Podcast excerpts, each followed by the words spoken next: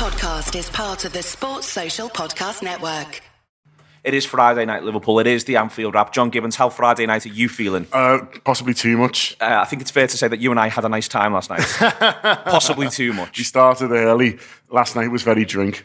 It was it was it was ridiculously drink at Liverpool. We want you to know that me and John have warmed the gaff up. We've given it a stretch. We've had a walk around. It's you know it's it's it's gone through its paces. We did it so you don't have to. Yeah, we did it so you don't have to. Th- Honestly, it was all working perfectly. Last night, me and John Gibbons did a soft launch for the weekend.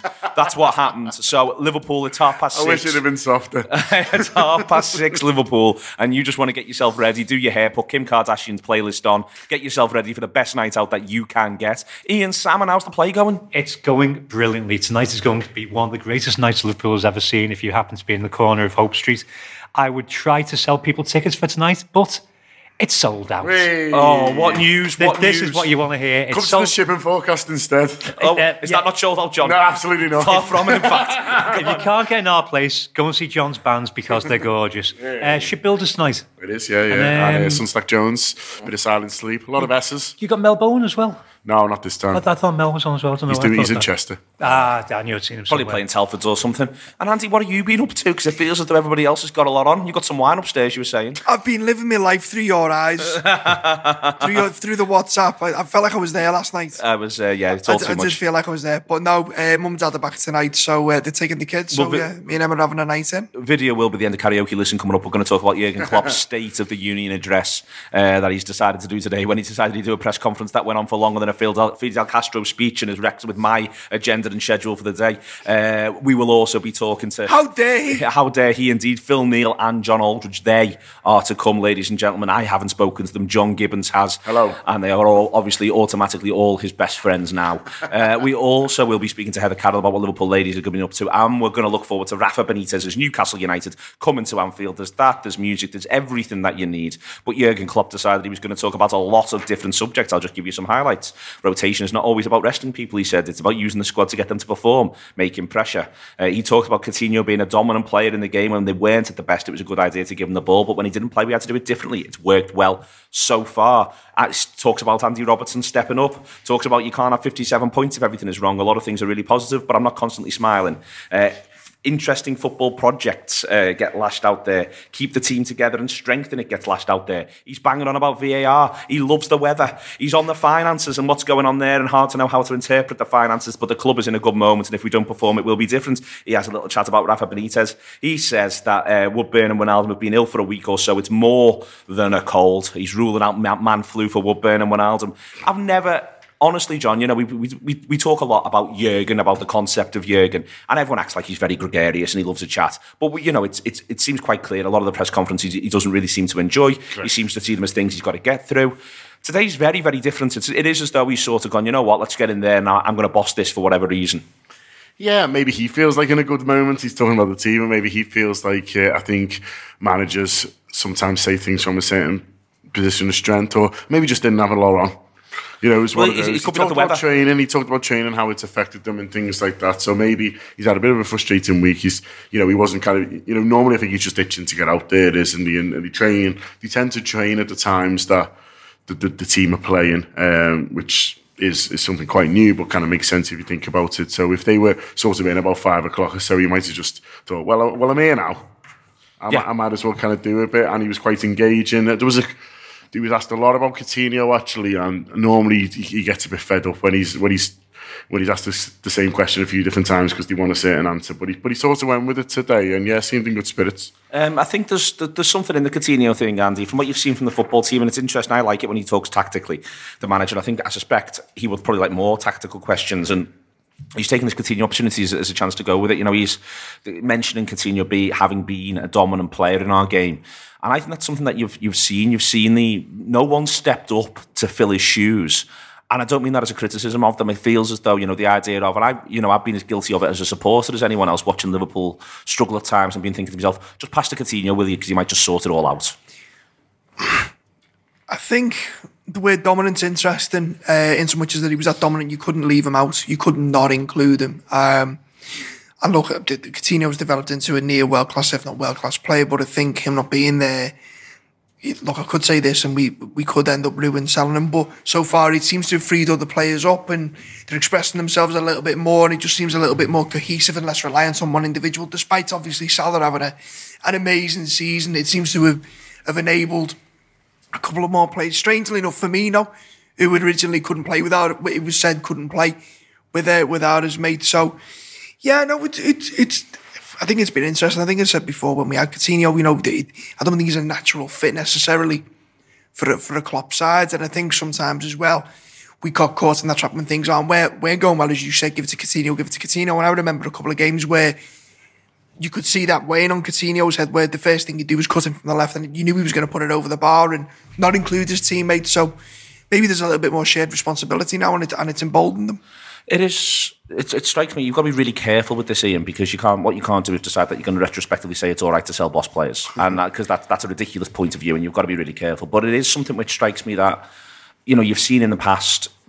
You you use the language stepping up, but as I say, it isn't as though there's one player who's stepped up. It's as though the whole squad's sort of gone. Well, all right, he's gone but this is an opportunity for us to us to show what, what, what we can all do, but also to show what, what what we do as a team, and that strikes me as strikes me as interesting because I, and I want to be really clear about this as well. I'm not saying that Coutinho wasn't a team player. I think he very much was. It's just that you you do sort of, for now at least, and touching all the world, it continues. You do you, you can see the the merits in that argument and discussion. Completely, I think it's very much a case of we've gone away from this as, as, Andy said, no matter how brilliant Salah is at the moment, and Salah at the moment is having a run that is as good as any of our best players ever in one season. But I think we've gone away from this. There is one player who defines this team, and he will be the controlling force in this team. And I think we'd we'd had that moment where we would move Phil back from the forward line into the midfield.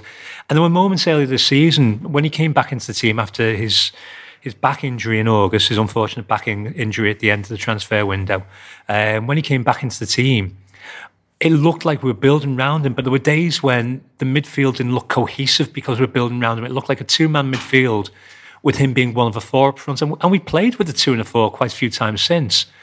But we've played with it quite a few times since in a better way because it's kind of the four are doing a set job, whereas it, it felt like and no disrespect him because he's a brilliant, brilliant footballer. I didn't want to lose him. I loved the lad, but it felt like he was in a role that was completely his own and didn't necessarily relate to the people around him. So I think once once again, selling boss players is always a bad idea. and I would much rather have Phil Coutinho in the squad to use, but where we are now, the squad rotation makes sense, the squad's shape makes sense, the midfield three makes sense. So I think you can never know. But I think we have actually benefited from it to an extent. I, I think a good example, funny enough, was the was the game against Newcastle up at St James's Park, where Coutinho scores a really, really brilliant goal, goal out, out, out of goal. nothing. But then it just seemed to everything just seemed to slow down once they once it went to one one. I know we had a few, a few chances and bits, but that frustration kind of crept in a little bit, and it, it, it was again as you said, give the ball Coutinho, give the ball, and he can't do it all the time. And I think if we replayed that game now without, I'm, I'm with you, I'd rather still have him at Liverpool. Let me just stay, say that now. I'd rather still have him at Liverpool, but then you wonder how that team reacts if he's not playing that game. It, it, it just seemed like more responsibility elsewhere. I think it's it's funny stepping up there because you can talk like oh it's always going to happen and it doesn't necessarily. You know what I mean? When when we sold Suarez, no one was really stepping up. We were just rubbish. And Yeah. so I think like you you can. You shouldn't talk like it's inevitable that oh when, when you sell your best player someone else will step up like quite often they don't and so I think these players deserve a lot of credit for the stepping up and I don't think It would have should- been easy to hide and have excuses and all that yeah, sort of stuff. exactly. The season could have petered out. That's what we were all worried about when we were on the Anfield Wrap. When a lot of people were expressing the concerns about about selling Coutinho and not and not not replacing him, we were talking about you know the, the season might peter out and it might be a oh we'll wait till the summer and see who we get and then we'll, we'll go again next year. The players haven't done that, and more credit to them. They've, they've thought well we're still in the Champions League here, so let's have a good go at that. And we want to finish as high at the table as possible. We might not be catching Man City, but let's see let's see how high we can we can finish and and and and yeah, as I say, credit to them for that really because it does. It's not inevitable. It's not inevitable that someone else will step up. Sometimes, sometimes you know, you just you lose your best player and, and, it, goes off the boil. But there's there's only a finite number of, of, of really good players in, in the country and in Europe. When you look at Southampton to a lesser degree now, they'd sell a player, bring another one inside. And they're finally it's finally biting because they've got rid of so many now. At some point, you can't pull, At some point, pull you it can't off do again. it. Yeah. So you can't just accept that. Oh well, we'll just bring someone else in because it doesn't always work like that. You look at the, the, the runs we've signed, at the, the four players we've signed over the last couple of years, and for all the knocking we've had the, the, the whatever the committee is or whoever signs these players, we've got a hell of a record at signing attack attack minded players. Klopp says uh, other one that's interesting, and I want to sort of it's worth exploring before we before before we go to the break. Klopp says this is a really interesting football project. Man City deserve to be first. If you can only be happy if you have one more point than them, that would be difficult for any other team in the world at the moment. There's I mean, this is a refrain that the managers the managers come back uh, come back with again and again. This idea of of wanting people, wanting the people who, who, who love this football club to enjoy the football in a variety of different ways. But it's it's another way of, of him articulating it, isn't it? And you know, I think the, the point he's almost trying to make is well, only one team can win the league, but that doesn't mean everyone else can't, or, or some other sides can't have a lovely time. Yeah, yeah. One, this season is another bizarre anomaly, isn't it? You know, there's you can't see. You know, I hesitate to say this because it'll come back to bite me next season, but you can't see City being this easily dominant next season. It rarely happens, does it? I was thinking about this before, Ian. That you, you rarely, you know, you think about the, the, the sides that have that have ran away in the Premier League to, to then follow it up. It's actually actually quite a It's, difficult it's, thing it's to a very difficult thing. It's, I mean, you know, Barcelona did it, well, three seasons, four seasons on the run when, when they were actually that imperious. And City are that imperious at the moment. And Guardiola's clearly, you know, he's a fantastic manager with a lot of resources.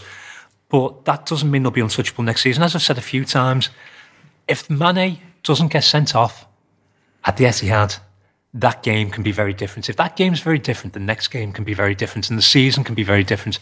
So you may not be in a position where a team goes unbeaten for the vast majority of the season, and is still in a position where we're the only team that beaten them in the league. So if, if that doesn't happen, it's all those small margins. You can't see them being the same. So if we're building now for next season, and we are, we're using this as a base to work on, and we're watching some absolutely fabulous football. And I know I didn't, because obviously, um, to push my own play again, I was out at the play last night, um, so I didn't get in in time to see the Arsenal game. And all I've seen is the goals. And, and me and Jeanette were talking about it. She's like, you know, City just cut above everybody else. I'm like, well, the goals are fantastic and the silver goal's great. And, but, you know, Sané's just skinned the right back and we control Sané. We control City. We didn't have problems with City. We, you know, apart from letting them score two goals that they shouldn't have scored, obviously. But we can challenge City. It's up to everybody else to also be able to challenge them to an extent then as well. But we know that on day, if we can get consistent and drop the draws next season, then we push them further. And it it strikes me, John, that there's there's a, it's the, the, manager's making it in a really simplistic way. I think quite a complicated point, and it's a point that we sort of when you're almost doing the philosophy of football and working out what we're all in it for. You know, you and I have literally written a book about being desperate to win the league, hmm. and you know we, we can be absolutely desperate to win the league and want that more than anything in the world, but you know, we, we have to find the ways in which we we enjoy what's there in the meantime. And, and I think what the, the manager's like, he's almost just trying to say, you do realise these lads are boss and you should be having a Yeah. great time. Oh, and we should be. And I think what, whatever happens between now and the end of the season, we'll be able to look back in the summer and go, well, it was a lot of fun to watch Liverpool that season. You know, you you talk about you. Season ticket holders, the, the money you pay and stuff like that. Well, we haven't lost in the league all all, all year, and that was brought up as well uh, in the press conference. Jürgen had a, had a had a joke about it. In fact, he was pleased we weren't counting West Brom. I mean, West the West Brom is you know just just is Yeah, Swansea's his only defeat, isn't it? yeah, year, it seems, so- seems kind of more and more ridiculous the more I think about it. But we haven't lost a home game in, in, in the league. So if you're a season ticket holder, or you're someone who, or a member who goes to a lot of games, you've you've seen a lot of good football at Anfield this season, and you've seen a dominant Liverpool side, and then you know away from home as well. There's been some brilliant performances too. So it has been a lot of fun, and he's right to point that out. Uh, this is the Anfield Wrap on Radio City Talk. We're going to get stuck into all the things that he said later on. But after the break, I think we will be having ourselves a chat uh, with Phil Neal uh, and with John Aldridge about the Forever Reds project set up at Liverpool this season. Welcome back. It is the Anfield Wrap on Radio City Talk. In a minute, John Gibbons is going to be talking uh, to uh, Phil Neal and, and John Aldridge. Well, that's a lie. He's already talked to them. I've heard it. It's good.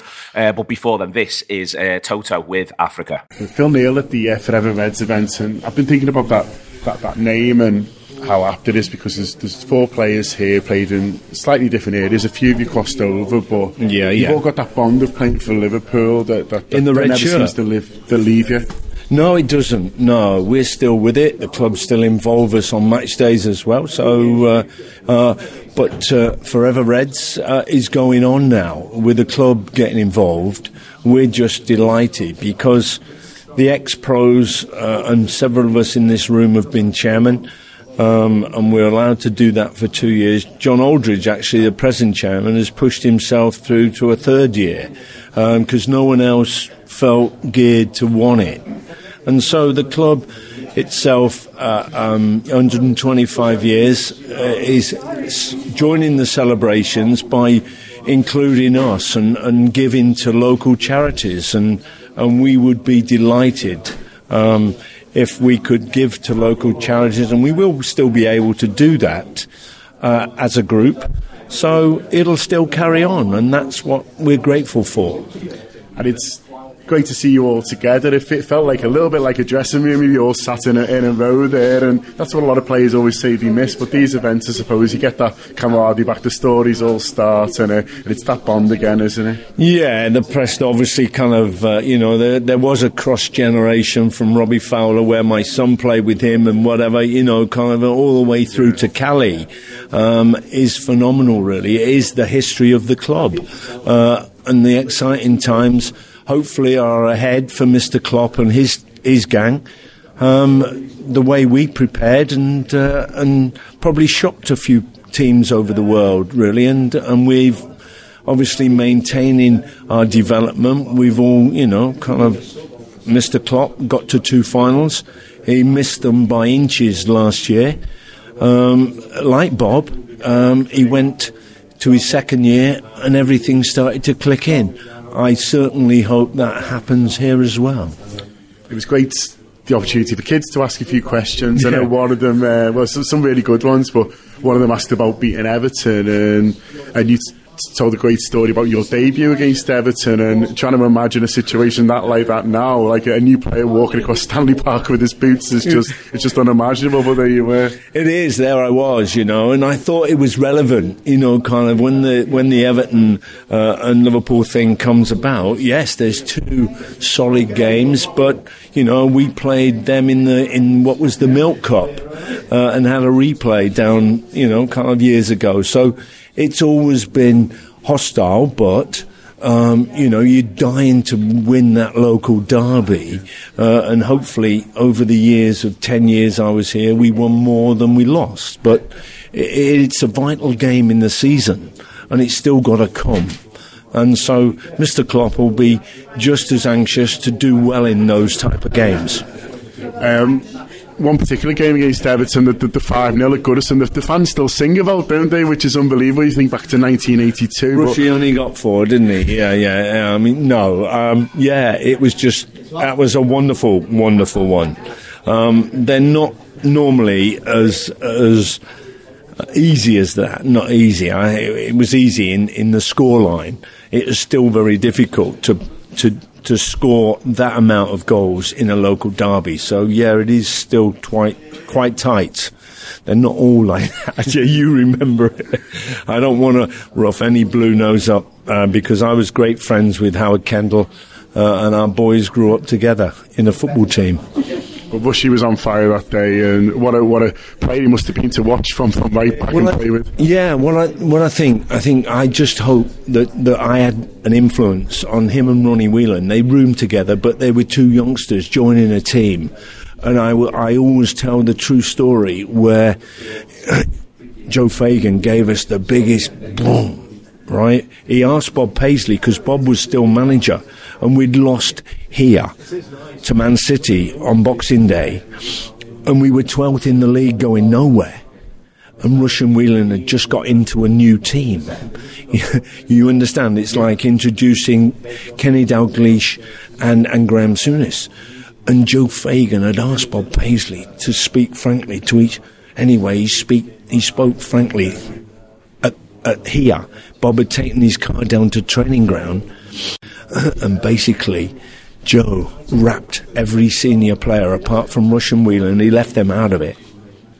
And he said, I know you'll react in the best possible way, and if you do, all is not lost. This is 26th of December, 27th, right? We were in the next day. And he said, if you react in the best possible way, all is not lost. I think you'll do that. I'll leave it with you. The boss is waiting for us down at Melwood of the 25 games left, Liverpool won 20, lost two. One of them was to Swansea City still, right? And drew one. And I won another championship medal, and so did everybody else. I'm Russian Whelan. And now with John Aldridge, John, what does it mean for you to be involved in this? And of course, as, as chairman of, of uh, Forever Reds as well. Yeah, it's just but lads um, initiated me three years ago, so uh, but we've been losing a lot of members. You know, um, big, I'm going to say a lot. You know, obviously passed away. You know, we're not getting any any younger, none of us. Um, so we want to keep it going, and the club approached us, and it makes sense for us to unite, hand in hand, and, and, and you know, do our best for worthy causes locally. Yeah, and it was great to see loads of kids here today asking mm-hmm. questions, and I think um, I liked your answers especially because you you talking about the, for the children that if I look if I could play for Liverpool and the knocks you had earlier in your career, mm. then, then they could dream of doing that as well. Yeah, uh, to be fair, whenever I speak to kids or you know um, a host events for Liverpool, I do tend to tell that story because it gives kids hope even. Even if they're told they're not good at maths or, or, or they're not good at English or whatever sports, you prove people wrong like I proved Liverpool wrong. You know, you, you, you put it in your mind and uh, use it as a motivational weapon. Yeah. I mean, Robbie Fowler talked about the fact that he went away and came back and how he appreciated that much yeah. more. You had to wait even longer, didn't you? Yeah. Do, you think that it, it, meant even more to you than maybe yeah. the, some of the other lads who get the, the, the nod 18? Yeah, I think so, absolutely, you know, because I, I went right through South Liverpool, fourth, third, second, first. I went in the right way, right vein, you know. Um, and then got to, got to, to where I wanted to be in the end. And, and I could understand exactly how, how Robbie, Robbie, what Robbie said was brilliant because when I left, there's no way of me coming back, and then the dream was over. I'd had it and gone, and you know you have to move on with life. But for Robbie to get another chance, that must have been massive, yeah. absolutely massive. But hey, I, I, I love my time every every single second with the club, absolutely. John Aldridge, Phil Neal, and John Gibbons there. Back over to John. John, you said something before we, we, we played that excerpt that sort of got my attention a little bit, which is you talked about sort of Liverpool being a better neighbour, or maybe more accurately, perhaps at times being perceived as as, as, as a better neighbour neighbour to the wider world. If you sort of see what I mean, it does seem like the they're trying to address uh, something at the minute. The club they're working really, really hard on it. Uh, from, from from what you and I are lucky enough to sort of get to see, and things like this are a part of that. Yeah, definitely, and I think. Um, it was interesting. I mentioned kind of Becky Easter before, and it was interesting hearing their perspective because she was at Liverpool twice, and she said kind of when when she played in the first time, it felt like you know the Liverpool ladies, for example, was a was a football club that that existed, and then Liverpool men's a football club that existed, and they just kind of happened to share the same name. Whereas now it just it, it feels like they're, they're, they're a lot more connected, and that's good. And it's just generally Um, Anfield, you forget how big it is. And I know that sounds stupid, but when you go for the football, you're there for the football, and you know it's it's this big, huge stadium, but everyone's kind of going up. But when you go when they're not playing, you're like bloody hell, Anfield's massive. And you go to these schools, and I've done some events in the schools, and you go, and it's just this big, huge kind of building, really, that kind of hangs over, and you it don't dominates, doesn't it? It, it does, does, dominate, yeah, but yeah. it must dominate psychologically as much as it literally dominates yeah. the sort of the horizon, the landscape. Yeah, but I mean, there's there's, there's you know the walls are high and things like that, and and you don't want it to seem like you know something that, that just happens to be there or something kind of exists and kind of you know everything else is literally in its shadow, especially now with the main stand because it's so big. So you want the, the community around there to kind of feel kind of part of it and, and, and, feel connected to it really. And so anything like this is is good in my opinion because it's it's more so you know the, the, the players the current players can only do so much and, and that's understandable and we want them winning games of football and that's kind of what everyone wants and it's it's good that they can do stuff. But if more and more of the of the former players can be doing events as well then then that's great. And and the kids loved it. It was boss Okay, it was boss John Gibbons there. Uh, back after the break, talking about the game against Newcastle with Andy Heaton and Ian Salmon. Uh, before then, I'm going to have a, I've got a brief chat with Heather Carroll about Liverpool ladies and what they've been up to. Uh, this is the Anfield Wrap on Radio City Talk. Do not go anywhere. Joined now by Mike Nevin. Mike over the phone though uh, to discuss his Red Bet specials this week, and the reason why is the cold weather. Mike has found himself a little bit stranded, uh, so we've uh, we've stepped in with a phone call to, to to applaud your puns. To be honest with you, Michael. They're getting better and better each week, aren't they? Yeah, working um, working away on them. But first, I, I, just want to talk to you about about the idea before we go through them. You know, it's uh, Benitez coming back. It, will get all that talk. I know you're a man who's got a huge fondness for Rafa, and you know, I think that there's everyone's, I think, quite nicely at peace these days with Benitez. It wasn't always the case, as we know, but it does seem at the minute like that. It's a ground that will be looking forward to see him, that will sing his name, that will give him a nice warm round of applause.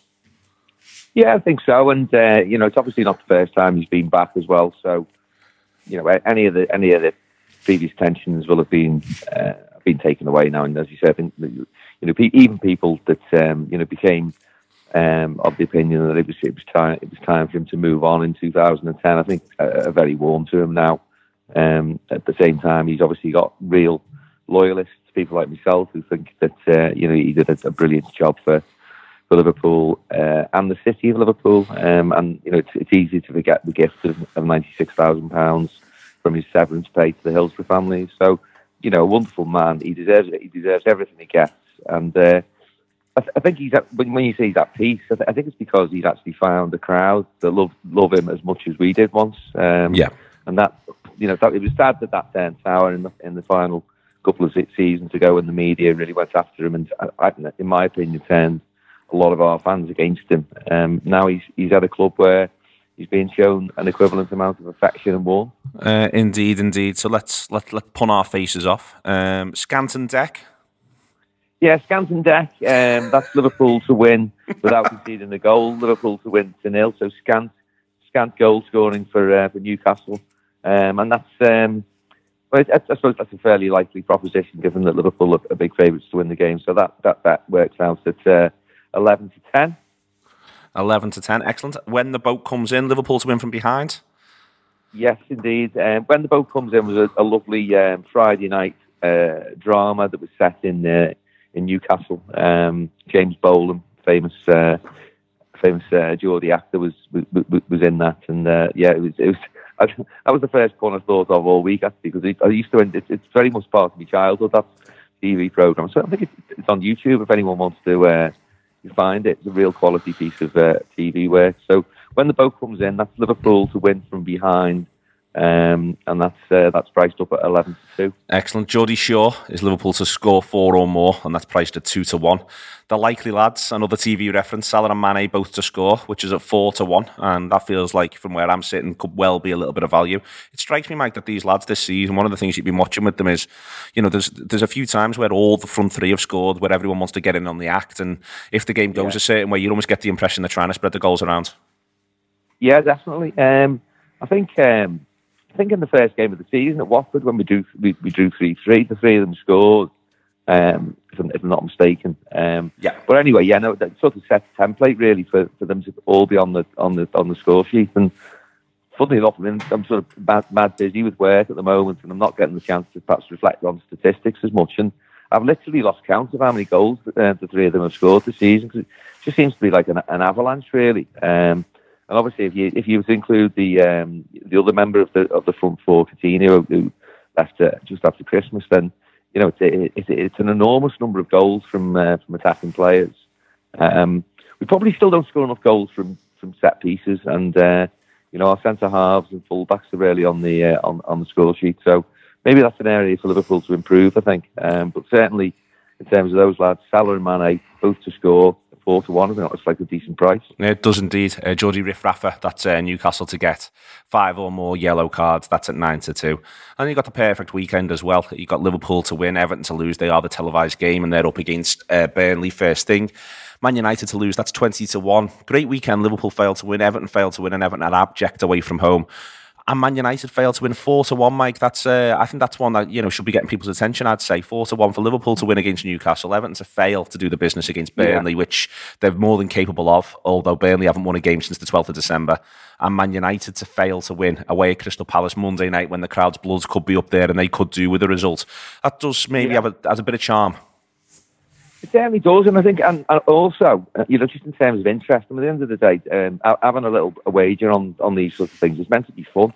Um, so you've got, you know, you, you, you have a vested interest in three football matches potentially stretching right through to Monday night, and you know, you can if if Liverpool win and uh, and Everton fail to uh, win their game against Burnley, then you know you've got you've got a good Monday night set up watching watching United hopefully get beat. Yeah, and also and also or, what or, or even draw. Well, it's a reason for people to watch Burnley Everton, and I think it's really important people watch Burnley Everton because if you ever get frustrated with the football the Reds are playing, this is what other people are paying to watch up and down the country. So, you know, spend some quality time, watch Burnley Everton, and, and, and have a good long think about things. Uh, I'm still scarred Yeah, from when yeah. you and me, Mike, watched Everton versus Crystal Palace in Oslo, and it's it's, it's like had a profound effect on me. Um, and hor- It, it, it, it literally put me to bed for a couple of hours. yeah, uh, it was absolutely ridiculous. It was painful viewing. Uh, the idea that you're going to Goodison Park every week and getting that served up, ridiculous. Uh, horrible weekend. Liverpool lose, Everton win, and Man United win. We, we, we won't gloss on that much on that, other than say No, it's 59 to 1. we- We've talked about that previously, haven't we? That's that's your sort of Rob Gutman bet there, where you're insuring basically against the worst possible weekend. Um, yeah, so yeah, you know, I like I like this week's specials. Uh, they're fun to write, um, and that's very much the essence of it. It's uh, you know, if you're having a little bet, then do it with us, and uh, we'll hopefully entertain you with with your Liverpool specials. Just uh, you know, in terms of the site, uh, in a broader sense, um, lots and lots of new stuff on there. Uh, you can bet on it, whatever you like in terms of your sport. The Six Nations is starting soon in rugby. Um, there's an ongoing cricket through this. Uh, whilst we're still reeling from the the, the, the, the cold of the beast from the east, um, I was watching a bit of Australia play cricket in uh, sunlit Melbourne on, on TV the other day, and it just transports you to a better, warmer place. It's both the cricket and the weather. Listen, there's loads of stuff on the Redsbet thing, and the, the gimmick behind it, as you know, is that losses are shared into Liverpool supporting uh, causes. Uh, 50% of losses uh, go into Liverpool supporting causes, and they're going to start powering through soon, hopefully, as well. Uh, in the meantime, obviously, we want you to gamble only responsibly and gamble only if you enjoy it. Uh, There is a part of the Redsbet site which does refer to responsible gambling, but in the meantime, let me make it absolutely clear what's on there. Online gambling should only be considered as a mode of entertainment and not solely as a means to generate income. Uh, and also, if you are worried and you find it hard to stop or control gambling, there's a support team, and there's also organisations offering anonymous advice and support. Gamblersanonymous.org.uk uh, and begambleaware.org are two of the ones that you can go to for that.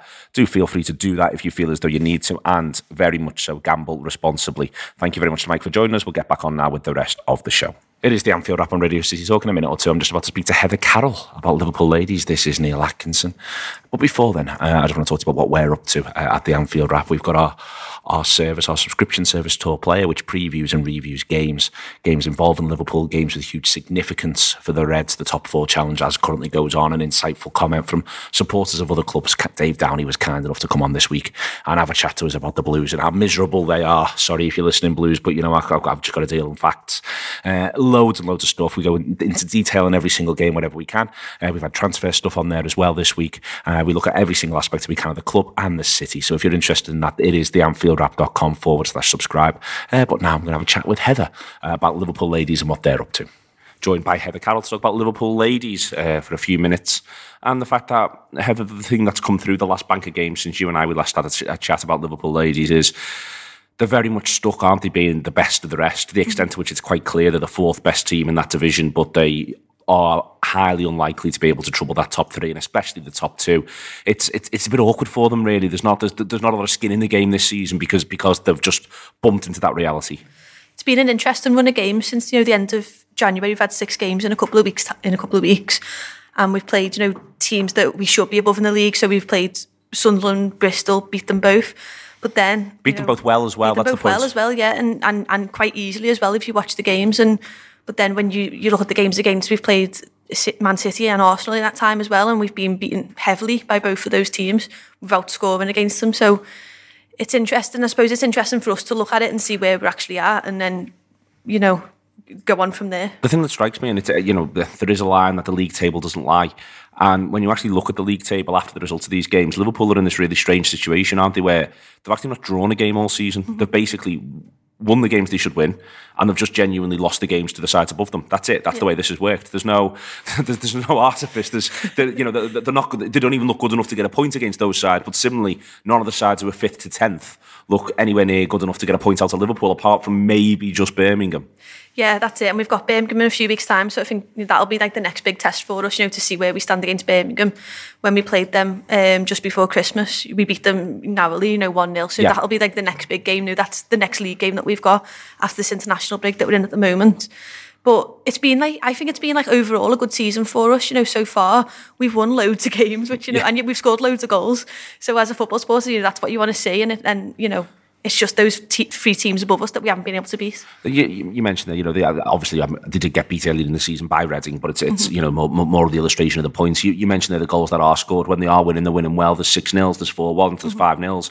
The last couple have scored three in. Yeah. This season, Scott's got them as a really, really attacking side. Really, that's one of the things that you know I've I've noticed from your reports, from what you've been talking about. Who who in particular stood out? I think definitely England um, has been standing out, especially since the turn of the year. You know, once there's been like a spot up front, one, you know, Tash Harding left for Reading, she's moved more central and she scored, I think, 11 goals now, you know, since January, and that's only in seven games. She scored four against Yeovil. She scored a, a double in two games since. You know, she scored against Bristol, she scored against Sunderland, she scored in the Cup twice, and she's just all round impressive. I think she's quite a work rate off the ball as well, you know, and, and once she's on the ball, she's very direct. Uh, it's also noticeable that the captain's out. Uh, Yes. Gemma Bonner finds herself uh, with a bit of a layoff. Who's stepped in for her at the back? Because you know we've we've discussed in the past her qualities as a footballer. We've had uh, Amy Turner come back from injury, and she's been brilliant. You know, I think given that she was out for like 18 months, a lot of people in and around the women's game were saying, no, will she come back the same player that she was? Because she was quite a tough tackling player. You know, I remember when she played for Notts County and she went through Amanda da Costa. Like, she wasn't even there, but she's come back and, and that's the kind of player that she is. She has just come back and just thrown herself into it. You could see it in the Manchester City game. Um, you know, even though we were beaten heavily, yeah, I thought she had an impressive performance. She only played about 60 to 65 minutes, I think, but she had Nadim, like Nadia Nadim in her back pocket, you know, the Danish international, and she just didn't give her any space. She was like tight on her like the whole game, and she just usually Nadim's like you're fresh, especially up front. And I thought, you know, she just kept her out the game. The other one who's come back from a long-term injury was Martha Harris this season. Yes. Uh, you know, she's I don't think she played at all last season, or very, very, or maybe the first couple, and then she got the injury. How's she been getting on? Really good, yeah. Again, same as same as Amy. Really, she's just been, you know, back to a similar self. Um, it's a shame though because Sati's been out, so. On the flip side, you lose you lose one good player, and then you've got another good player coming back. Once you've got all the defence back and fighting fit, then you know we'll have. I think we'll be quite impressive at the back. But Martha's been good, and she also chipped in with a really good goal against Watford as well. Nice little volley from the edge of the box. Um, and right the way through the pitch there, you know, discussing other players, the middle of the park was an area where there, it didn't seem there was a ton of continuity uh, earlier on in the season. Have they settled down there yet? At the moment, you've sort of got Sophie Ingle sitting as your anchor, and then you've got Laura Coombs and Caroline Weir playing off her. But due to Gemma Bonner being out injured and Casey Stoney obviously having retired to go and work for England, uh, England's stepped back into defence again now. So we're sort of losing her, but then you've got players like Kate Longhurst who can step up off the bench. Um, and I think she's played a couple of games, you know, when Sophie Ingle has been in defence. So there is cover there, but I think long term you'll probably want Sophie Ingle back in midfield. They've got coming up uh, on the 18th of March next time they play. They've got one of the games against the top side, but they are at home. That Chelsea side, it is an impressive team. Uh, it is a side that you know is, it, it sits top of the league. It is unbeaten. It's it's got a great goal difference. Yeah. But it's a it's a real opportunity, isn't it, for people to to get to watch top quality uh, top quality women's football when Chelsea when Chelsea come to town. In that Liverpool are more than good enough to give them a game. If Chelsea beat Liverpool and beat them well at home, then it, it it tells you the story as to how good they are. They're a side who, who are one of Europe's best. Yeah, and I think especially, you know, we've played Chelsea twice already this season. Um, you know, we're the lucky ones who've drawn them twice in the cups now. Uh, so we've we've we had them in the Continental Cup, um, and we got beat quite heavily. You know, we got beat five one in that game. But in the league game at their place, we only got we only we only got beat one 0 So I suppose it's sort of finding a balance between those two those two games. And also, I think last time that I came on this show, you know, we, we spoke to Alex Greenwood about it, and what she said was they, they they went into the two games, you know, approaching it differently. With the cup game, they went out and attacked and got beat heavily. With the league game, they sat back to try and nick a point. So I suppose going into this next one, maybe they'll be looking at going right. Okay, well, how can we attack but still defend and not concede as many goals? You know, it'll be interesting to see. I think the game next week, I'm actually quite looking forward to it. You, you, you mentioned that it's next week. It's on the 18th. 18th, uh, yeah. So, uh, so the men's team plays on uh, Saturday evening at half five. Uh, the women's team plays uh, on Saturday. Sorry, on Sunday the 18th. It's a two o'clock kickoff. It's worth pointing out as well, isn't it, that it's not going to be at the Select Security Stadium. You know, we've we've talked a lot in the past about Widnes Mm-hmm. uh, and whether or not it does or doesn't have an impact on attendances. Where's this one being played? This one's been played at Prescot Cables, so it'd be nice to get you know a few local fans in, um, especially fans you know that, that are going to the game on Saturday night or are in Liverpool for the weekend maybe, um, and want to get down and watch the game and support the girls. You know they've got like a vocal group of fans there, so you know they'll be singing songs and stuff, and there's usually good atmosphere. And you know you've got you know young children or anything, bring them along and get them to meet the players after the game. The girls are always happy to sign autographs, you know, and pose for photographs and things like that. It seems like you know it's uh, attendances have been low this season. We were having a chat about it before. They have been a little bit disappointing uh, for for Liverpool ladies. That's not the case right the way up and down the division. So maybe there is a bit of hope here that if you know by, if it, it, moving it to Prescot, it might actually become a slightly different sort of setup. Yeah, I mean, it, it'll be interesting to see, you know, how many we do get in. And if you do want to bring your family along, you know, it's only £15 for a family ticket on the on the day on the gate. Um, it'd be good to get a nice little crowd and, you know, to support them. And this season I've been disappointed because we've only been getting like an average about 400 people in and these girls are full-time footballers and they play good football, you know, so it's it's it's exciting to go and watch them. Um, quickly, uh, there's the there's been minor controversy around, and it is, it is minor controversy uh, in terms of the, the great things that go on in the world. And on Phil Neville being made um, being made uh, England ladies uh, manager. Uh, but you were impressed with how they played uh, last night, and not not so much just the results, but also the way in which they went about the business. Yeah, you know, they uh, people were saying that France were poor, but this is a France team that you know are rated quite highly in the world rankings. They're hosting the World Cup next year. They've got a strong team, and I think England looked like they just wanted to go out and impress against them. I think maybe that's another benefit of a new manager coming in is the players want to impress. But we were 3 0 up going in at half time and I can't remember ever watching an England women's game where we've looked that positive and that goal hungry against a big team. Usually it's against the smaller nations that we will just go out and look to score loads and loads of goals against. But usually against the top 10 teams, they sit back. That's usually the game plan. Whereas last night, it was actually exciting to watch. It was nice to watch as well, you know, because these girls are talented and you were getting to see what they could actually do. It was it was really nice to watch. Four one it finished. Four one it finished. Fog Uh, screen was on the pitch. um, we have therefore Liverpool ladies playing against Chelsea ladies. It is on the 18th of March. Is the cup game, it's a cup game, yes, FA Cup quarter final. um, and all decided on the day. Yeah, Uh, it'll, it'll go extra time penalties. If, Ex- extra time and penalties. It is a two o'clock kickoff. It is a Prescot Cables. Prescot Cables ground is not a long walk from Prescot Station as well. So if you want to get a, get get to that, you can do so. And obviously, you probably know how to drive there, probably better than me. Doesn't drive, to be honest with you. You'll be better at that than I will be. Uh, so you can see on the 18th of March, uh, Liverpool up against Chelsea ladies. Then they've got another couple of games uh, in a run after that, and then we'll get Heather back on to discuss those games. That game against Chelsea, and then the two away games, Birmingham and Yeovil. So we'll speak to Heather after that. Uh, but this is the Anfield Wrap on Radio City Talk. I'm Neil Atkinson, and we'll be back in a second. Always good to speak to Heather. Uh, this is the Anfield Wrap. In a second, we'll be back looking ahead to Newcastle with John Gibbons, with Andy Heaton, and with Ian Salmon. But before then, these are the strokes, and this is last night. Last night by the Strokes, that's opposite. Uh, Neil Atkinson, John Gibbons, Andy Heaton, and Ian Salmon holding it all Felt- together. Felt a bit left out, you know. I bet you did. No, it was. No, the, Ian had his play to, you know, to push, and you mentioned your book again. What have I got? Uh, honestly, the, the, No, the- your wine. you've got your wine. Yeah, but I'm not selling that. Uh, not yet. It's time Um, to start brewing. Depends what, depends what offers you go. well, yeah, uh, if you want to text in, if you want to, uh, if, if, uh, if you want to, Signed bottle of uh, wine from Andy. Heaton. from Andy Heaton, that's available for you. Listen, Liverpool, I've got a game against Newcastle at the weekend, and we, we were talking in part one about things the manager said in the press conference. He said he likes Rafa Benitez as a person, but we've given enough presence to him. It's referring to last time Newcastle came to Anfield. We were 2 0 up, it got back to 2 all. Um, there's something, John, I think, in the conversation around Benitez, um, which is sort of overlooked, which is that since he's come back, we haven't beaten him. Uh, and, you know, it, that includes the time at Chelsea as well. The the fact of the matter is, is this is that as much as Rafa Benitez loves Liverpool Football Club, he's also absolutely desperate to get one over on us as well in the way in which he should be. That's the way football's meant to work. You're meant to want to make a point when you come back to places you've been. Uh, it is the way all sport works. The point is, is that Rafa Benitez is more than good enough to do it at any time, at any place, anywhere. Yeah, I don't think he necessarily wants to prove a point. I think he just always wants to win. And he's, he's I wrote something with Paddy Power this week saying he's kind of maybe the least sentimental person in, in kind of world football, isn't it? There's the brilliant story this week of, of Torres in Marsa, where he gets the hat trick ball and everyone signs it saying, Your boss, well in, great goals. And he, and he, and he writes, uh, You gave the ball away eight times today on the match ball, which is like, it's just it's just ludicrous, isn't it? And Do, it's do, like, do you not think that was a, an attempt at humour, though? yeah, but That's- still. it, sounds feels like, a, like- it feels like a Rafa joke.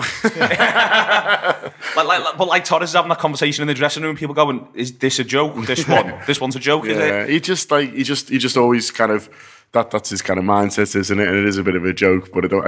I mean, just just say well done, you know what I mean? But he's he's ruthless and he and he always wants to win, and that's his sole focus. And so he'll be he'll be you know he'll enjoy coming to Anfield, but as soon as the game starts, he'll be fully focused on it. And they're in a, a little bit of form, Newcastle as well. They they have It's gone unmentioned and unnoticed in that. yeah, because they've drawn quite a few, but they're unbeaten. Um, uh, they were unbeaten across February, and and you know they got the win against Manchester United, and because they, they've drawn a few games that they maybe should have won, including the one in Bournemouth where they go two 0 up. Um, you know, you kind of, you know, you focus on that really rather than the fact that they're unbeaten. So they will need some beating this weekend, but luckily the Reds are mustard. The Reds almost. I mean, it, it does actually remind me a little bit of West Ham, Andy. Before West Ham came, I was say, I was doing shows talking about it, going well, the, the one win in eight. Sorry, one, only one defeat in the last eight West Ham, and then Liverpool decided. I- I remember that show. Yeah, yeah, it was the one we had last week, and we, we make we make that point.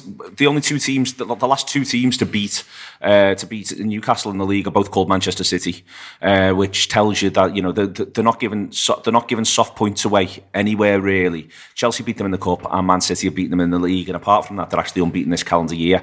Those are the only two defeats. So we know we're coming up against a side that's going to be well organised and in good nick. Yeah, but they haven't faced Liverpool this year, have they, though, Neil? No, um, no I, I, we, we spoke about it down a different show. I just think if, if any team in this league other than City is suited to, to taking Newcastle apart, uh, at the moment it's us. I think we, we're, we're a different team to the one that played them at St James's Park uh, for a variety of reasons. Um, I just think, but I don't, I, I can't see them coming and playing the way they did against Manchester United uh, for a variety of reasons. Number, number one, it's not St James's Park. Number two, I don't think they've got the discipline. As shown in the, but as John quite rightly pointed out, I don't think they've got the discipline within them to do that for 90 minutes. You look what happened against Bournemouth, two of the sloppiest goals you'll see. Um, I think we're, we're probably fitter. I think their squad's so thin, they're a bit leggy. Um, you know, I- I know Rafa was training in shorts in the week, but you wonder whether that's the, the commitment from that group's being matched within his own squad.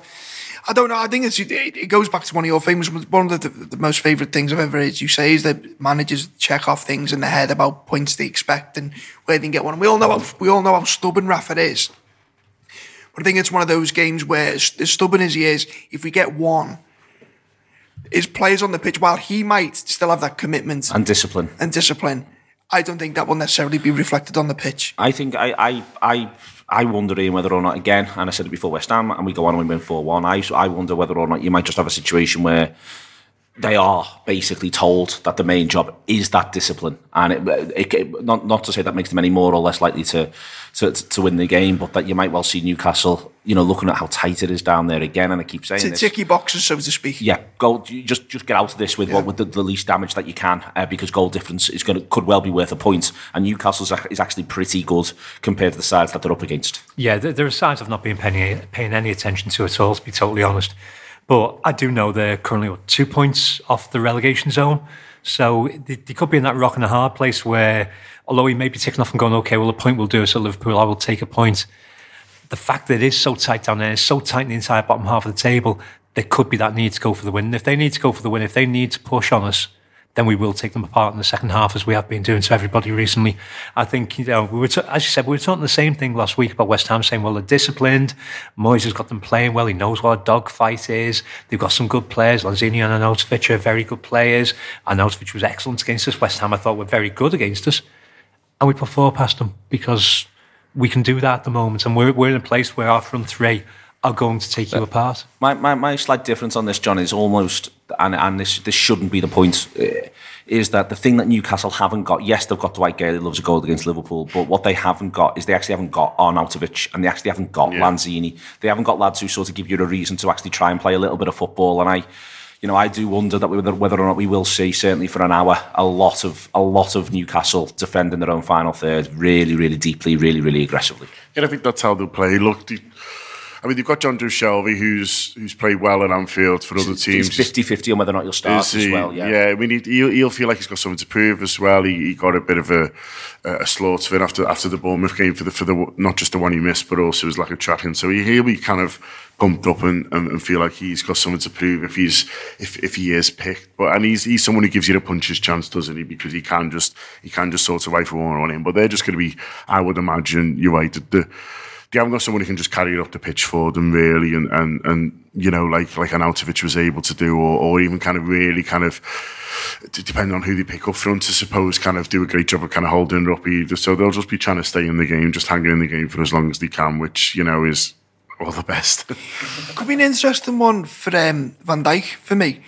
In so much as if they do better and we are struggling, sometimes I, I feel that we, we kind of lose the temper with ourselves and we kind of lose the thread of a game and try and force it. Where you've got a fella now who, on previous evidence, hasn't you can see it slowly developing, can t- having to calm down a little bit, slow it down if it's not necessarily working, or can even speed it up. If Yates plays an extra midfielder as well, he? and push into and push into that space and carry it forward and, and provide that and provide the threat that maybe we've we've lacked previously as well.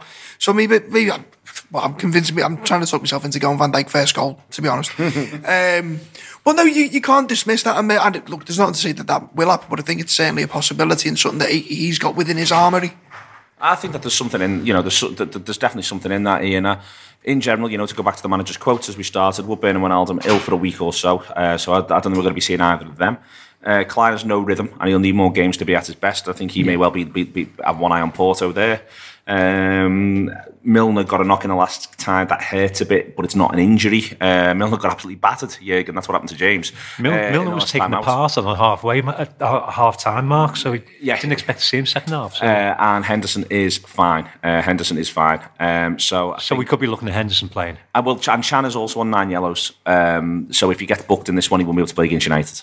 So, I we're think, looking at Henderson I think he will be looking to start Henderson in, and I think that begin. You know, if you, if you, if you go that he's going to start Henderson, he's presumably going to start uh, st- start Robertson. You would think. Um, who do you expect to have in midfield if Milner is carrying a little bit of something? If Milner's carrying a little bit of something and we've got no Wijnaldum, um, we're beginning to, and, and we're saying Can's on the book, and we're beginning to run out of options there, aren't we? So it could be, and the balance might not be great for this, but you could be looking at Henderson, um, Chamberlain, and Lallana, because Lallana's obviously needing some game time. So that could be, and if Newcastle are going to sit deep, that could be the creativity that we need because we're basically giving ourselves two more attackers.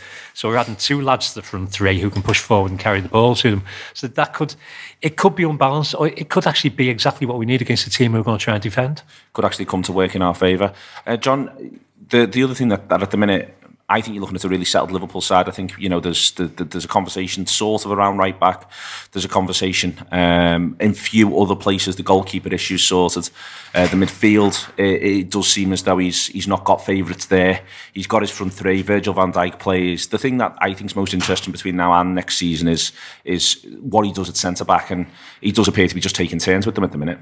Yeah, very much so. It's difficult to see if he's, he's made a decision on that. I would expect he hasn't. I think he's given them both every chance, and, and maybe he's given Van Dijk the, the choice a little bit. Maybe say, well, you know, I'll I'll, I'll give it a good go with both of them. Who do, who do you want to play with? It wouldn't, wouldn't surprise me if, he, if he's done a bit of that. There's also the wild card because he's already said Gomez's futures in centre Yeah, back. yeah. So I mean, we might see that between now and the end of the season. Who knows? Porto would seem a good, good yeah, option for that. Possibly, yeah, especially po- if Clyne's going to play. it's a possibility that you might well see that at Porto. Uh, Andy, I'm gonna I'm gonna put a bit of pressure on everyone. I wanna I wanna I wanna get a correct scoreline from you. You're going first goal, Virgil. Uh, and what, what what's your score prediction? I'm- don't think I'm going to sway from the one that said the other day. Was did it say three 0 or three one? It's three 0 Three. 3-0. I'm sticking with three 0 St- Andy sticks with. Are you 3-0. sticking with yours? Uh, I didn't think I made, made one in the end. You oh, did? did. I did. I made a 2 0, didn't I? Where they both 3-0? come late. And I said 2 0, both come late, both Oh, goals come late. Uh, I'm going to go 2 0, both goals coming late. I'm going to stick with that one, John. I was going to say 3 0 as well, so I'll go with Andy. 3 0. Uh, Ian, what are your thoughts on this one? I'm going to go with a 3 1 with an inevitable screamer for Shel- from Shelvey for them. Uh, Jonjo maybe Be- coming be- off the be- bench. Before putting one on a plate for us, as he did Yeah. at Swansea. Uh, I hope he does. I, I, I hope he runs the gamut, uh, which he loves to do, A John goal Joe. and an assist. Uh, I just hope, he, you know, if he scores, will he just celebrate? Do me a favour. I, I, yeah. I, I would like. I, I- well, let's just all do that going forward. If we can have a word with the wider footballing world, score against your former club, celebrate. We're Uh, going to celebrate the Shelvey goal. uh, I'm not going to celebrate a Shelvey goal, Only but as consolation. and nor will Rafa Benitez, uh, but then he no- doesn't celebrate any goals. So you'll be able to see that keep coming forward. Jurgen Klopp very much does. It's a team that he seems to very much like at the minute. Lots and lots of talk today. He's enjoying himself, uh, it seems, as Liverpool manager. And we've had a demonstration of that today. It's been part of what the show's been about. Uh, thank you very much, though, to Phil Neal uh, and to John Aldridge taking the time to talk to John and to Heather Carroll for letting us know what's been happening with the ladies.